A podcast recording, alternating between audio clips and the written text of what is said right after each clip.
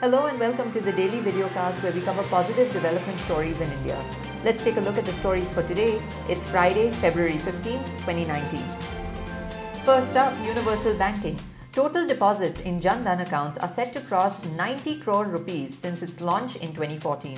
This scheme, at the time of its launch, had aimed to provide universal access to banking facilities to all households, but now, motivated by its success, the government has shifted its attention to every adult having a bank account of his or her own. And next, luxury lifestyle. A 4% growth rate has been recorded in luxury spending in our nation from 2013 to 2018. Top contributors towards luxury spending were electronics, jewelry, and high end boutiques. Demand is further expected to grow due to India's favorable demography and long term economic prospects, according to government sources. And finally, smartphones. India now accounts for more than 10% of the global smartphone market. 137 million smartphones have been shipped in 2018.